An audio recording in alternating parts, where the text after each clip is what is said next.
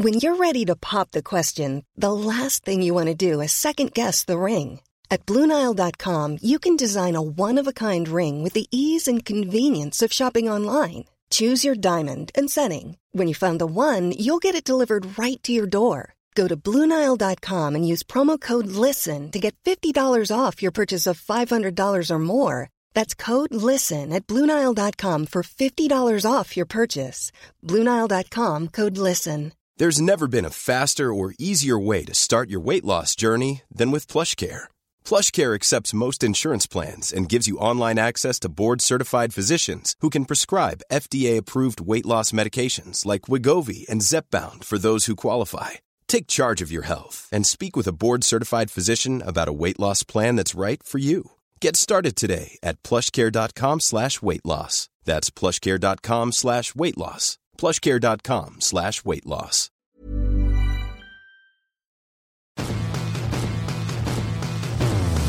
You're listening to Blue Jays Nation Radio with Cam Lewis and Tyler Yaremchuk, a member of the Nation Network of Podcasts. Welcome into episode 20 of Blue Jays Nation Radio. I'm Tyler Yaremchuk. Cam Lewis is here as always, and uh, a special guest, a special third co-host here for the episode, Paul Berthelot, writer with Jays Nation. Paul, how's it going, man? It's going great. How are you guys? Good to be uh, good to be on. Be happier if they won two out of three, but other than that, I suppose all things considered, it's all right. That was that was miserable. That was yeah, would have, would have been would have been nice to have joined after a better series, but what can you do? I guess White Sox pick up good pitching, so. Yeah, yeah. I mean, they just look like a really good ball club, save the eighth inning in game two, where they looked like a rec league slow pitch team, the way they were bunting, pushing the ball around. Um, we're going to get into this series here. Jays dropped two out of three. Not an ideal start to the road trip. But Coombsy, we kind of talked in the last episode about, you know, if they would have taken two out of the three, that would have been viewed as like a pretty big success. So not like overly disappointed that, you know, they only grabbed the one win. Yeah, we're coming back with the exact same sentiment that we had when they lost two or three to Houston. We're kind of just like, eh, that's not shocking. But also the fact that we've done this in back to back series is kind of sad. The fact that you know, we we think we have higher aspirations for the team than this, and it seems more often than not we're like, yeah, it's fine. They you know went and lost two out of three games to Team X, so that's not the best sign, but you're not wrong. It isn't particularly surprising. I'm to be completely frank with you, happy they didn't get swept. Like it feels like they yeah are lucky they did not get swept in that series.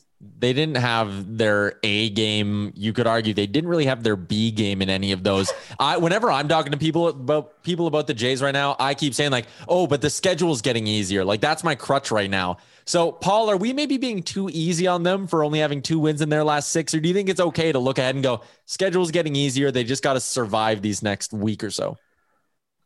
You know, we, we keep saying the schedule's going to get easier, but there comes a point if you want to be a good team, you got to beat good teams, and you know what? We got to start winning two out of three from the White Sox and Houston, and you know the Yankees and Red Sox. We can't be just keep winning one if we want to be, you know, in the postseason independent race. Eventually, you gotta you can't rely on taking you know ten games from Baltimore as much as we think that's going to happen. It just it might not. So it has to beat some of those good teams. And that's a good point too. If you want to make up ground in a playoff race, which you eventually need to start making ground up in, uh, that you're right. You need to start beating some good teams with a little bit more consistency. Uh, let's get into everyone's favorite segment. It's three up, three down, brought to you by Twig and Berries. They got their Father's Day line out right now. Whether you need a card for your dad, a mug, a keychain, they all come branded with the simple lettering Father of the Goddamn Year. And I like that. I think it's kind of funny. Uh, promo code Nation15 gets you 15% off free shipping in Canada on orders $75 or more. Since there's three of us, three up, three down works well. We can each give one up. We can each give one down. Since they lost, though, we will start with the down. And Paul, I'll come to you. What's your down from the series against Chicago? Uh, my down is going to be the bullpen. Um, wasn't great. I didn't like seeing Trent Thornton come in there in, in the eighth inning. Um, I know he's pitched pretty well this season, but I don't I don't see him really as a high leverage guy, but at the same time, they don't have another really great options down there. You've got the praise keeps phrase keeps getting thrown around. They've got one and a half good relievers, and you've yeah. got Romano, and you know maybe Dolis will give you something, maybe Chatwood will give you something, but right now it's tough. And we saw that again. Even they brought in Edwards Jr. afterwards in that first game. He gave up a couple runs. I mean, Castro gave up a home run today. It's just hard to trust anybody other than Romano right now, and that's that's the concern. So they're they're going to be my down. Yeah, then that makes sense too. I was looking at the bullpen as well as being my down, and it's something that until guys start getting healthy, you wonder if there is going to be any sort of turnaround here. Uh, Coombsy, what's your down for the series against Chicago? That's a my mine's kind of like a a little bit general and a little bit vague, but I'll I'll I'll specify a little bit more as I go along. The bats this series were surprisingly bad. I mean, pretty much one of the best things about the team this season is their offense has been quite good. And it's a little bit worrying when they go on the road like this and they can't hit worth shit. Like there's been tons of talk like, oh, they hit well in Dunedin because it's a fucking little league park, or they hit well in Buffalo because it's a fucking AAA park. And then they go Chicago, Houston, wherever, and they're not in Oakland and they're not hitting much. And for me, it was today's start was particularly bad because um, the starter, fuck, what was his name? Jesus, Dallas Keuchel, of course. Yeah.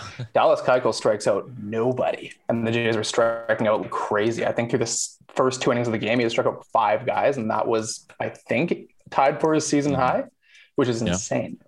But the specifically like really bad one, and I usually am not critical of this player. I'm a big fan of his. That bases loaded at bat by oh Teoscar Hernandez in game two with 3 0 count. My God. Yeah. That just reckless swing that they just lucked into scoring two runs because the ball was thrown into space. But if not for that error by the White Sox, there's a pretty good chance this game goes on as a sweep or the series goes on as a sweep and that rally in game two does not happen. So it was a thoroughly unimpressive, uninspiring performance from the bats this week. They they struck out a total of 34 times in that series, which is insane. Um, yeah, I did the quick math, so hopefully my math's right on that. But 11, 11, and 12. And also, yeah, that Teoscar one, like I get swinging on 3 and 0 because it can work sometimes, right? If some pitcher or some reliever is just going to hang you one and you kind of know what's coming, attack. And I understand that hitting at the major league level is hard, but if you're going to get the green light on 3 and 0 and you want your manager to trust you in that situation, you don't swing at shit that's like four inches below your knees. Like that's just ridiculous. What did you think of that, Paul? I agree with that. I remember I saw the kind of screaming at the TV, like, what are you swinging at, right? Like, you're going to swing through. You got to, you got to swing into strike, or you do a George Springer and you hit a ball at your eyes, but you hit it in the park. You know, if he yeah. takes that ball and hits a double off the wall, we're happy with that. But you can't ground it. You can't ground into a double play ball there in that situation. That's just not, that's just not a good decision at the plate at all. 100%. Uh, my down, I'm going to go with leaving runners in scoring position, uh, specifically in game one. They left four runners in scoring position. They got eight hits in that game. Like, there were moments it looked like they were starting to get to Carlos Rodon, and it's just that finishing element. It's coming through with runners in scoring position. It's stringing multiple hits together. Um, I guess I'm just in a way kind of piggybacking off off Cam's down here, but there really isn't much more to pick on. Like the starters weren't bad, like Paul said. The relief, the relievers weren't great and the hitting was brutal. And with this team, that's kind of the one area we're expecting to not be brutal is the hitting. And even in the game they won, if it wasn't for the White Sox forgetting how to field for 45 minutes, this series could have easily been a sweep. So the offense was incredibly disappointing for a handful of reasons. Uh, let's try to keep it positive though. And uh, Paul, what's your up from this series? Uh, I'm gonna go with Robbie Ray as my up. I mean, 13 strikeouts is that was a heck of a start to get there. Gabe got us into the seventh. Um, it just fortunately couldn't score more runs from that home run he gave up to Vaughn. Kind of put a damper on it, but I mean he was filthy, and that's uh, what we kind of expected to see from from Ray all season. Coombsy, what do you got? Now this might sound kind of stupid because it wasn't like a spectacular debut, but I enjoyed watching Riley Adams yeah. play this week. It was just yeah. nice. Maybe I've just become so sour on Danny Jansen and Reese McGuire, just not expecting them to hit anything that just any different guy behind the plate is very exciting now. Maybe it's just shiny new toy syndrome, but even in today's game, uh, Adams, um, you know, he didn't pick up a hit, but he crushed one ball 110 m- miles an hour. That was the second hardest hit ball of the game. He had another one, the flyout, that was 95 miles an hour. And then in his debut, he smashed that double. And it's like, this guy's got some like pretty supreme power, and that's nice to see. And then, I mean, like, even coming up behind him, like Gabe Moreno, like everyone's freaking out about this guy in double A. He's killing it. And then Alejandro Kirk's on the injured list. It's like, where is this team going to go with catching? Because there's a lot of good catchers in the mix. And the two good catchers, like the, the ones they have on their big league roster, Jansen and McGuire, are not them. I mean, yeah. they're both fine defensively, but neither of them can hit worth a lick. And it's like it's going to be fascinating to see exactly how the Blue Jays handle having all these guys in the 40 man roster. So five catchers in the 40 man. That's such a that's such a bizarre anomaly. And seeing how Gabe goes throughout the year, it could get to a point where it's like five guys who need to be playing in AAA or higher, right? Like that that decision, that clock's ticking pretty loud right now, right, Paul? It is, yeah. Especially with Moreno, he's already on 40 man, as we said, right? So he's yeah. he's getting there, and we'll see. You know, if Jansen McGuire can't hit, hmm. you know, maybe they end up on another team potentially, especially at the deadline. That's the piece you can move for one of those relievers we're talking about. Maybe a team takes a chance on Jansen and see if they can kind of fix his offense or get him hitting a little bit back to where he was as a prospect. Yeah, it'll be interesting. Uh, also with Adams, he comes up to pinch hit in that game they won, and he actually yes. draws a walk and comes around to score as well. So no, it was he, he struck out, but he ran. Oh yeah, he ran to first yeah. base. He, he he struck out, yeah. but that guy who was pitching, Bummer, yeah, which is a hilarious name, hilarious name for a reliever specifically to have yeah. Bummer. Mm-hmm. And that guy was throwing it all over the place. And uh, yeah, Adam struck out, but he ripped to first base. Pretty pretty mm-hmm. good wheels for it. You know, six yeah. foot five catcher. Like pretty pretty impressive stuff. So feeling pretty good his, about that guy. He came up his next at bat and walked. I think then because they have gave him a walk. Yeah, in the ninth inning, I think. Yeah, I think.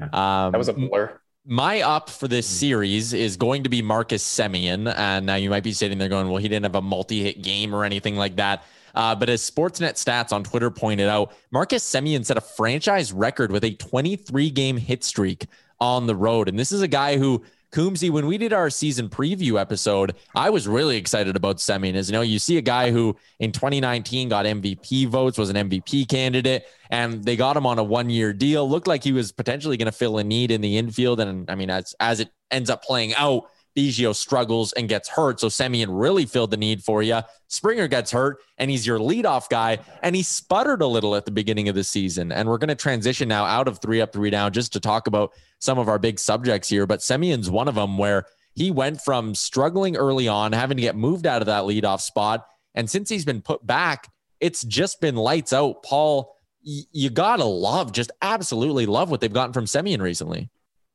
Oh, absolutely. I remember thinking about writing a post about this in, in late April. I'm like, oh, he's hitting the ball really well, but I looked at the stats and it's, you know, a 92 WRC plus. I'm like, okay, same old Semien, like, you know, kind of is what he is his whole career in Oakland, the same type of guy. We're just getting that, like, no big deal. And then he goes off in, in May and he's, you know, player of the month, the best best hitter on the team, which is a lot, especially because they got Vladdy on the team. He had an unreal month and he's, you know, been the MVP candidate from 2019 that we didn't think we were going to get, and we've got it, and it's pretty awesome to watch him. Coombsy, your take on Semien? Yeah, the question now kind of becomes with Semien, like, is he like a long term part of the team? Yeah. Like, if he if he has this season for the full 2021, like he's going to get paid, right? Like, can the Jays afford to pay him this offseason? Is that you know is that where they're going to spend their money? Like, they obviously they signed Ryu uh, in 2019, and then it was Springer last year with the huge contract. And it's like, okay, are they going to do another big contract this year? If they do another big contract, is it going to be, you know, position player or is it going to be pitchers?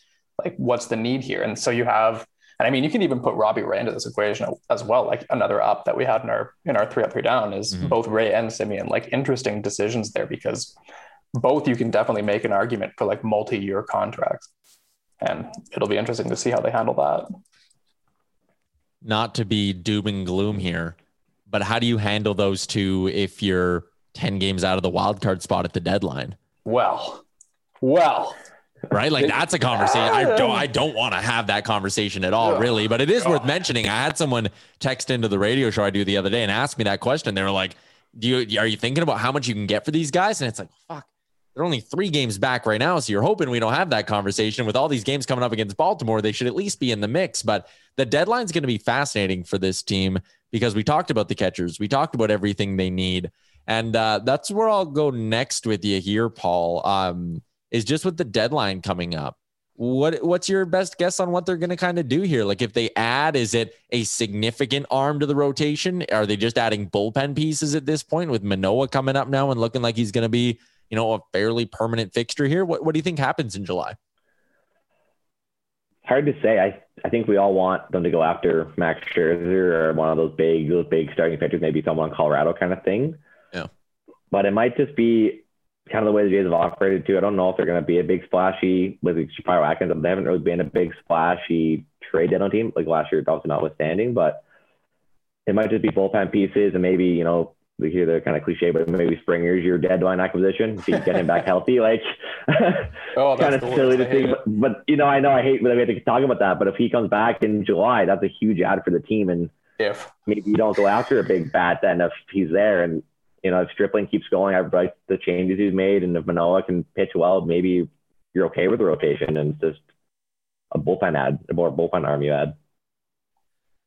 That'd be interesting. Uh, like, fuck, I'd almost want two bullpen arms. But again, you talked about almost Spring- want like seven or eight bullpen arms. well, you, you, talked about Springer coming back, being like a faux deadline ad. Even getting a guy like Merryweather back, if he's giving you what he gave you that first weekend, and if you're confident in him getting back to that level, like him returning to the lineup at some point here, that'll be a huge addition for this team as well. Like anyone who can give you reliable innings right now would be a welcome, welcome sight. Oh yeah, there's there's there's like nothing right now. I mean, like let's be real here. Like if you mm-hmm. if you're up by one in the ninth inning, who are you even really putting out there? Is it Romano's the the number one there right now? Like yeah. Dolis, really? Like Chatwood's been all over the grid. Castro, they're saying, is going to be in high leverage spots now. He's been okay, kind of hit and miss. And then it's like Trent Thornton, like Joel Payamps. It's pretty ugly stuff. Like I'd say, like if they're actually going to contend at all, then it seems like you're probably going to need to acquire at least like three veteran relievers. Yeah. At least. Yeah. Yeah. 100%, yeah. Chatwood did have a clean inning in this series, so maybe yeah. we're building something, huh? Maybe, maybe, maybe there's so. a maybe there's a pitcher down in AAA that could use as a reliever. Can you think of anybody? That idea is starting to grow on me. The mm-hmm. idea oh, yeah. of Nate Pearson up here, just because we saw him come through in the playoffs for them, and you know, Aaron Sanchez in 2015 is kind of what I think of, right? Is that young arm, strong guy who, you know, maybe isn't ready for major league starts yet, which clearly Pearson isn't. Maybe you do bring him up halfway through July and just go, you know what, stretching you out to be a starter is great, but we need we need wins now, and you're a guy who can help us deliver wins now. Paul, what do you think of that idea? It's starting to grow on me too, as we said. Just like with with Sanchez, it doesn't mean Pearson's a bullpen forever. You come up for for this season, and I think Sanchez in 2015 was good because he could throw. He could come in in the seventh inning, get out of a jam, and then throw the eighth. You weren't dead set on him throwing one inning. He could be inning in a bit, two innings if needed. I think Pearson could be the same thing if he comes in, throwing 100, gets you out of a jam in the sixth, seventh. Let him go to the eighth, ninth. Like he's got to. Yeah. He can give you multi innings, which would be huge. Yeah, that's that. That is it. I, I, think we're all in the same boat where that's starting to kind of uh, grow on us. Uh, Coom, you wrote in here that he had a pretty good start last time out. Pearson? He did. He, um, I think it was the last time I saw he had gone through five innings and hadn't allowed a run, but he did walk three guys. The walks you don't like to see, but he struck out six, so it wasn't perfect, but it wasn't terrible at all. It was yeah. kind of what you expect to see from Pearson at this point, honestly. And I don't know, like it's uh, you hate to you, you obviously can't write him off as a starter. There's there's there's yeah. simply no way you can go ahead and do that given his age. But I mean, just it's hard at this point to to imagine them keeping him down in AAA, starting kind of going through that slog all year while they have this completely dog shit bullpen with no good arms left. Maybe that's even good for him mentally to be like, you know what? Yeah. Forget about trying to go four or five, Nate. You just focus on your on one your shit two. and what you're good at and get good at doing yeah. one or two and we'll build from there in the off season. Yeah, since you're not worried about yeah. trying to go six innings and your stamina and this and that and mixing pitches, you can come in and throw 107 miles an hour and freak everybody out and just be insane. And it'd be cool. Everybody wants to see that. That's what we all want. To just make Nate Pearson a reliever for this year and we'll figure it out again next year. Who cares? Just let it happen. It is what it is. Yeah. Uh, cruising through our list of topics here while we're on the topic of starting pitchers. Uh, Ryu, there, Nick Ashbourne wrote a piece on it about, you know, are we concerned about the Blue Jays ace right now? It's now been back to back starts where he hasn't been great. Yeah. Um, Coombs, I'll start with you on this one. Uh, what what did the piece kind of say, and and are you concerned about what they're getting from him?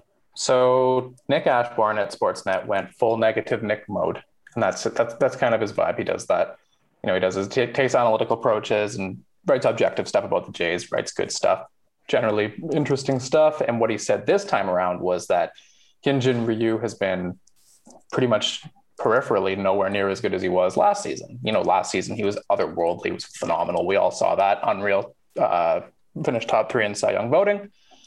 But this year, his changeup, which is kind of his, you know, his key pitch, his out pitch, is one mile per hour slower than it was last year, and this is resulting in significantly fewer whiffs, the fewest whiffs on the changeup in his career.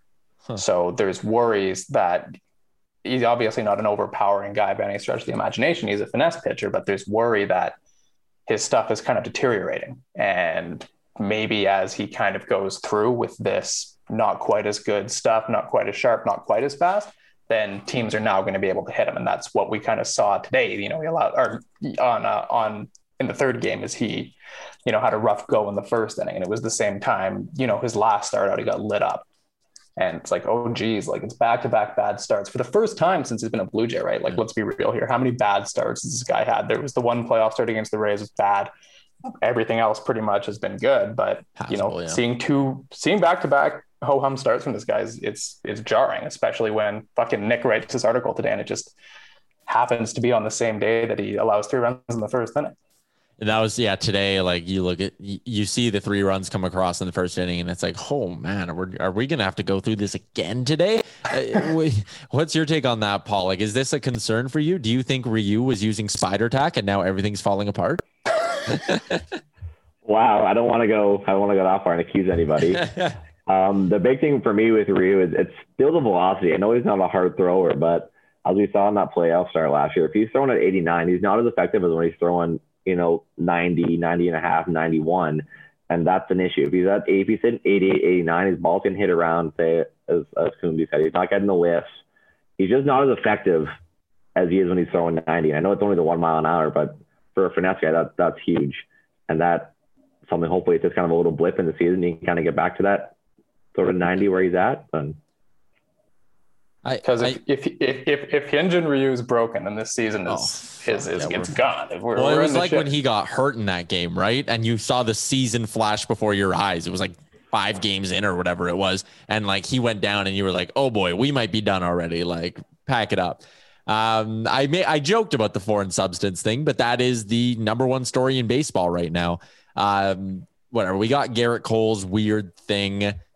I guess we can kind of start there because you know, maybe he doesn't maybe he doesn't deserve to be the poster boy for this whole thing. Maybe it's unfair, but when you have that stuff attached to your name and you're also making more than 300 million dollars on your contract, you kind of have that responsibility on you. Um, what do you what do you make of what's going on here, Paul? And also, what do you make of Gerrit Cole's non-answer to a yes or no question? Yeah, I think Cole should have had a better response planned uh, playing for that injury. That was I don't know if that's a PR or him. Someone should have been. Well, well you knew you were going to get asked like, about it. exactly, you knew that was coming. I don't know why he was so unprepared, but that's neither here nor there. Um, again, I agree with you. He doesn't deserve to be the face of this. Unfortunately, the big money, the big contract. You know, he's got the spin rate boost from Houston and kept it with New York. Obviously, playing for the Yankees. Um, him and Bauer obviously have that big rivalry, so who knows if that is a part of this as well because Bauer seems to be on the other side calling out pitchers too. Um, it's something that's becoming an issue, and hopefully the league can crack down on it because we're not seeing, or we're seeing offensive numbers reach you know all time lows and being really really down, and this might might be an issue as to why.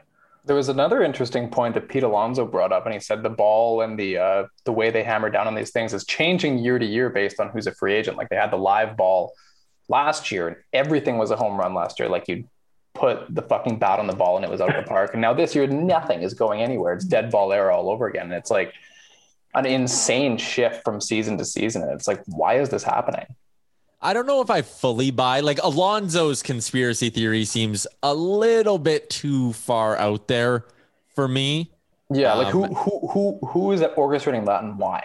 Well, right. Like there would be teams who have pitchers coming up for contracts this year that would be like, whoa, what the hell? We're deadening the ball. That's going to cost me an extra whatever. Like if that is the conversation that's happening, I think it's weird. Um, but when it comes to the topic of the actual use of this, Kaitlyn McGrath had a good point about, and this has been made by a lot of people as well. Um, you know, pitchers or hitters like when the pitchers can get a little bit of a grip because then they know the ball's not flying all over the place. They're not going to get beamed all the time. Like there is that. And the analogy I heard today, which I loved, and I forget who said it in the interview. So I wish I could give credit, but that's kind of my thing on this podcast is I forget everything.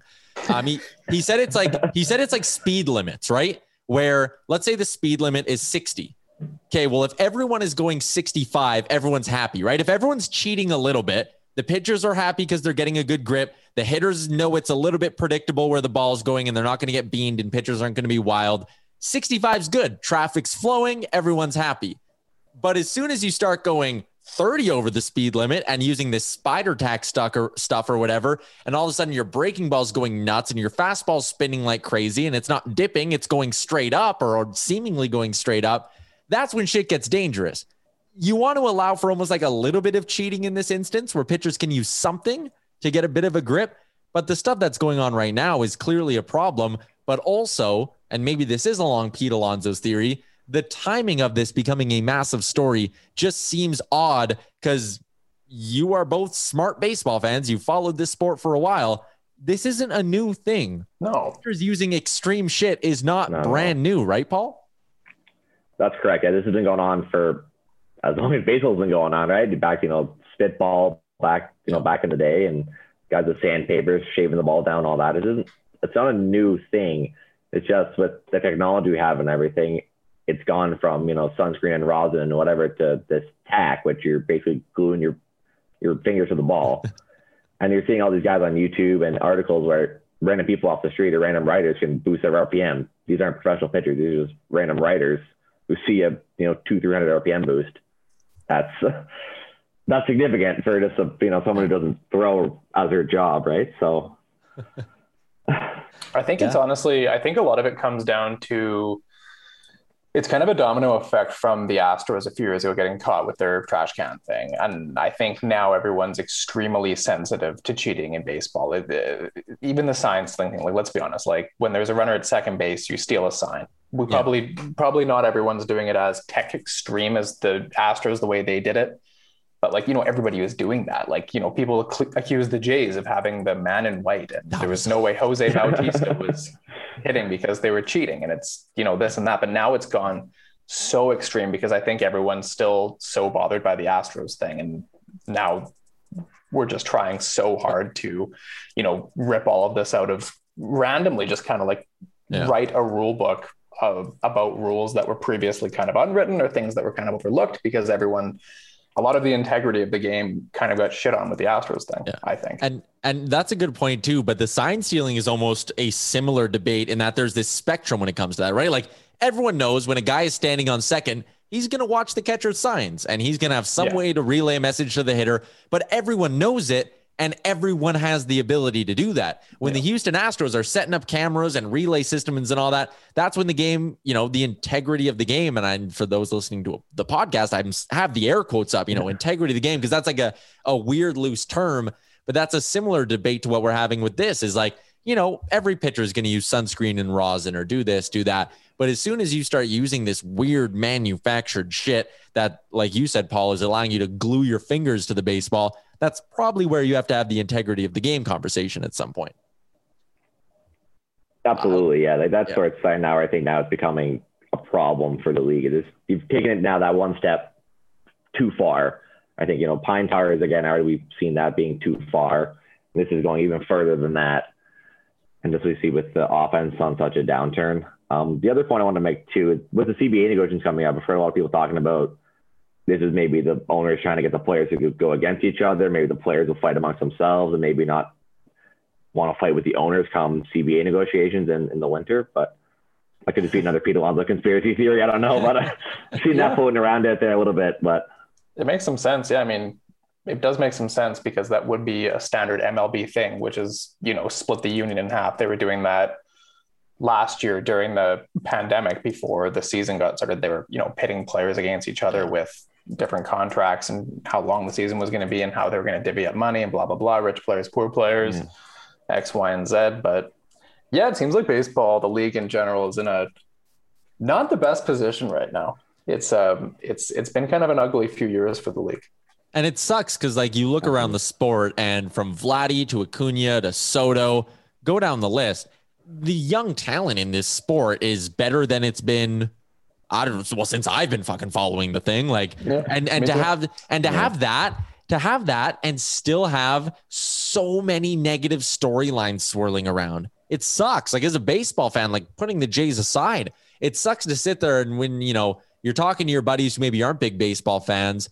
This is what they want to talk about. Oh, what's going on with this whole, you know, whether it's Astro sign stealing. Oh, what's going on with their season not starting? What's happening there? Oh, what's going on with these pitchers? Like every big story in, uh, that comes out of Major League Baseball is like an objectively It's a controversy. Everything's It is. everything's a problem now. It's like, oh, like there's half as many home runs all of a sudden. Oh, there's Yeah. 10 times as many strikeouts. Oh, like this, this, this. It's just, yeah, it's weird. But I mean, I couldn't care less about any of this so long as the Jays win. But personally, All right, uh, l- let's uh, let's switch back here and wrap this up with a little look up at what's coming uh, in the next few days here for the Jays, and it is a three four game set, sorry, against the Boston Red Sox. Starts Friday, seven ten Eastern, first pitch. Uh, a couple of well, four ten Eastern on Saturday, but then a nice matinee on Sunday, which I love. Uh, Coombsy, we do not get our weekday matinee though, because the finale on Monday is a seven ten Eastern start.